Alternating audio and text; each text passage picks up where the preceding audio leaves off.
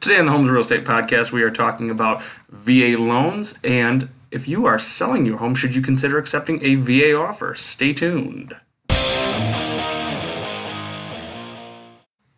What's going on, everybody? I'm Peter Toring. And I'm Chris Van Bell. And this is the Homes Real Estate Podcast, talking everything Southeastern Michigan real estate. And we are getting Chris right before he hops on a plane to go to Mexico for a couple days. Pretty excited. Not, not that I want to go be somewhere hot, but hey, the wife likes Punta Cana, so we're going. That's hey, happy wife, happy life. So no, that's right. We were we are talking about this because we had some we've had difficulty in the past with sellers having problems with VA offers. We have a lot of VA buyers here in our Coldwell Banker office, right down the street from Selfridge uh, Air Base. So we have a lot of military personnel or veterans coming in and out, you know, in and out and, and through our office. Absolutely, and you know we have that. We've got the arsenal. We still got the tank plant.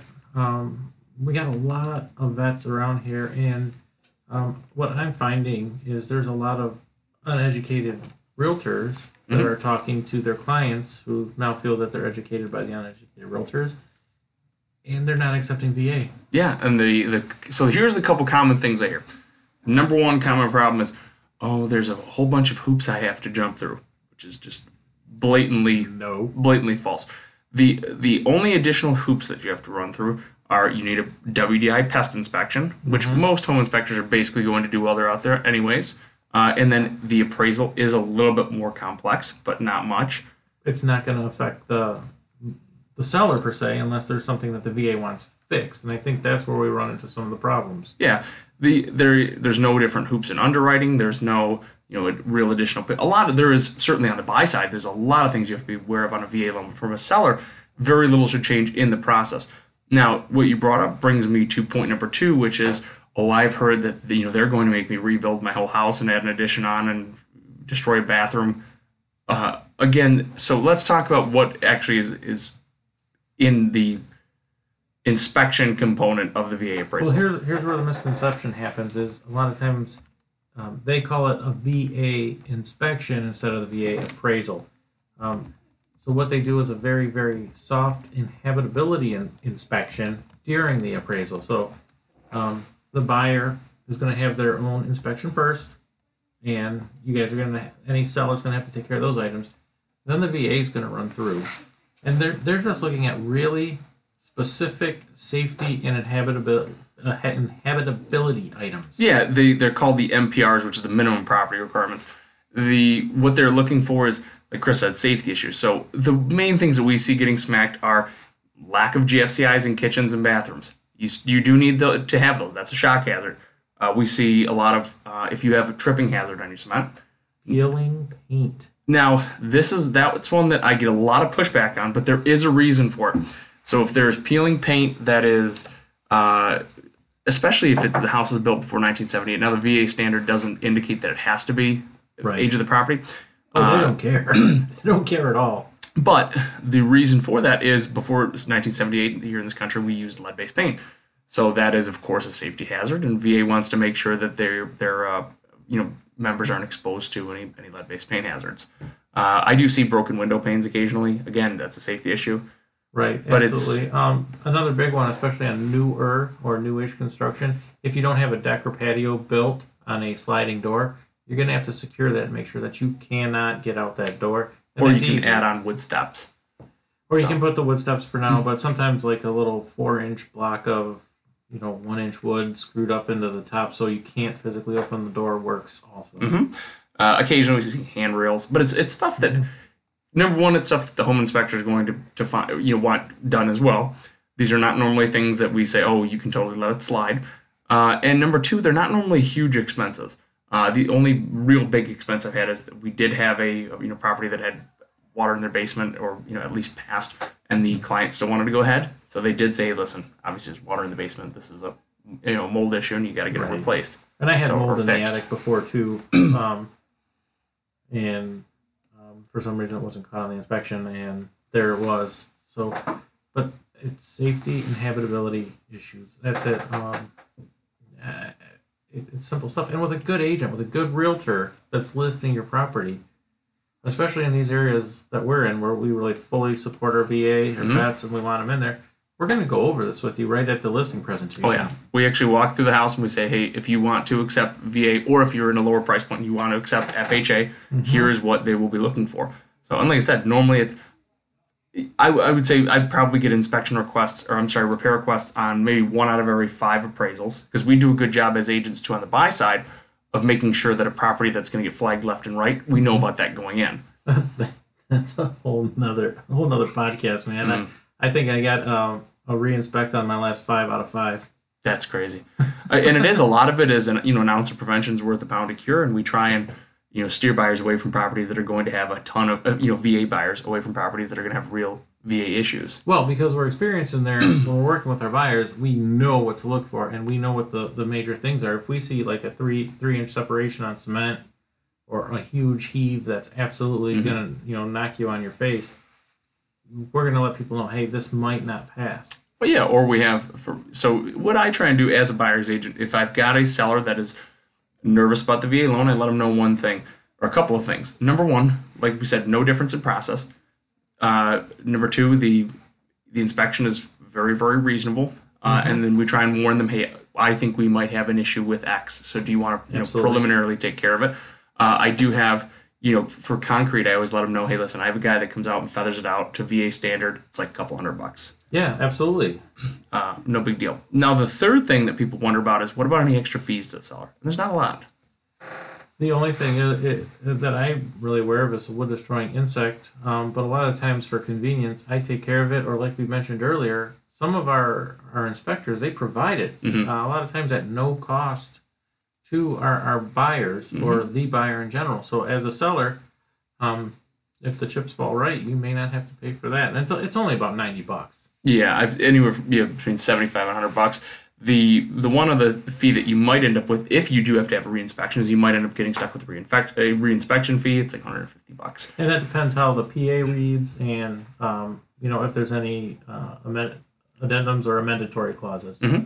Now, the other thing is, so what we want to differentiate is between the, there are a lot of costs that a, a buyer is not allowed to pay, but the seller sees that and thinks, well, I'm going to end up getting stuck with them. What happens a lot of times, your lender end up, ends up taking a couple of fees off. Uh, sometimes your agents take a couple of fees off, like we don't charge our um, processing fee on it. Right. So there's a couple other fees that we end up not charging, but it, those fees do not normally translate to the seller. Absolutely. Yeah. Again, that's things that the VA expects. Now, right now, um, the VA we got a whole new um, revised version of the appraisal um, that came out.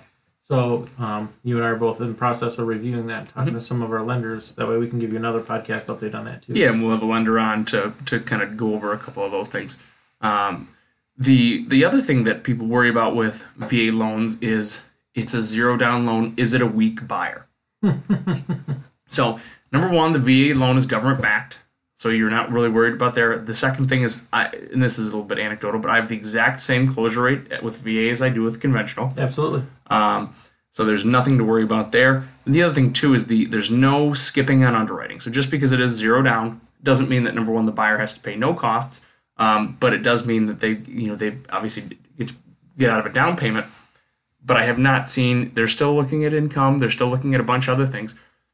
I would argue that especially with active military, the VA loan is a better loan because so if you're if you're not familiar with the military community at all, they actually get what is called BAH or Basic Allowance for Housing. Yep.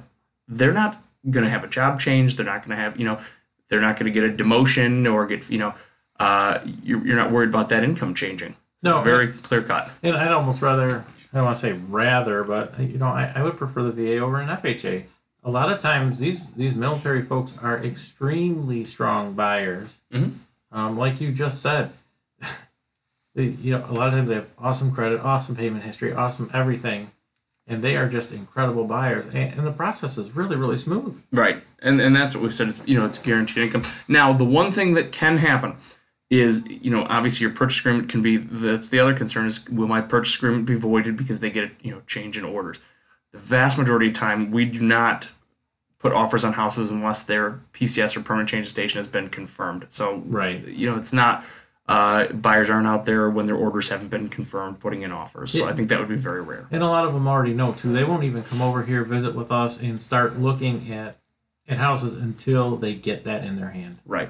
So I think that these are a couple of things that, that sellers kind of worry about, and I, I've very rarely run into to issues. You know, so now I have to kind of preface that by saying, are there some underwriting issues generally with some VA lenders?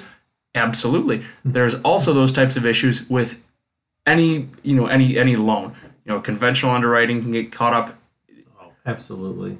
uh, especially uh, not to call it any particularly, but larger lenders, national lenders who have you know large processing teams, sometimes can be longer timetables. But that's not specific to VA, I don't think. Well, I, and I do like local VA lenders um, because you have a physical person you can talk to, see, discuss, meet with. Um, and th- there's also another larger lender that I really, really like too, where I have one processor I can suggest every time.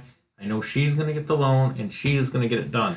I think that we were talking about the same lender. I just actually got that processor's name. So Uh, yeah, and I, I try to make sure everybody in our office that does it has it because I tell you what, she is a, a kick ass lady. She works hard. We all have the same common goals of taking care of our client.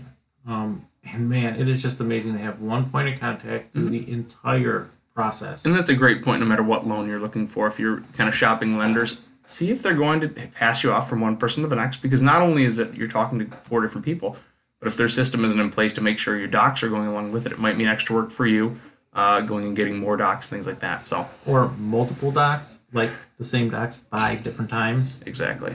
So, the, the our point on this is if you're a seller, don't I would not work, especially if your property's in pretty decent shape, and especially if it's been built in the last 20 years. The vast majority of the things that that VA needs done are going to be done. Um, Absolutely. I wouldn't worry about it. And it's a great way to support our men and women in uniform or our veterans. Uh, it was a great program for them. And, uh, you know, Chris and I obviously do a, a ton, ton, ton of VA. So make sure that if you are, and if you're an agent listening to this, you have questions about VA, feel free to reach out to either of us and we can answer your really specific questions on that and, Oh, and give you you know- our assurances. And that's something that, that we both do a lot is educate when we're trying to present an offer. And we'll see in the listing ticket, you know, cash, conventional, FHA, and no VA. VA's mm-hmm. left off. We're in one of the hottest VA communities in the country. Why are we not offering VA? And you, after a little conversation, most times we can say, oh, yeah, we'll, we'll take a look at that. hmm And that's if you are a, a VA buyer, don't be turned off by the the rumors that you've heard. What you need to do is find yourself. Uh, and Chris and I both have, have taken the uh, MRP, which is the uh, military relocation professional class. That being said, find yourself an agent who has a lot of experience doing VA, who knows the the PCS process, the relocation process, knows how stressful it is during your, you know, especially if you've got a military move.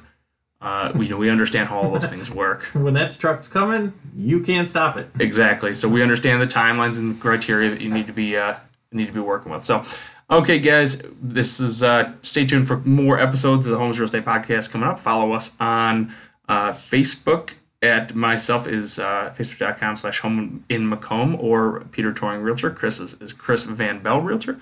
You can also find us on the Instagram and on the Twitter. Uh, as always, feel free to follow the podcast on SoundCloud, iTunes, Stitcher, Google Play, and anywhere else you might get your podcast. And on our brand new, actually not brand new, but brand new to actually putting content on uh, YouTube channel. Yeah, the Homes fantastic. Homes Real Estate Podcast. Home like the acronym for our Great Lakes, H O M E S. Uh, thanks so much, guys. We will see you next time. Take care.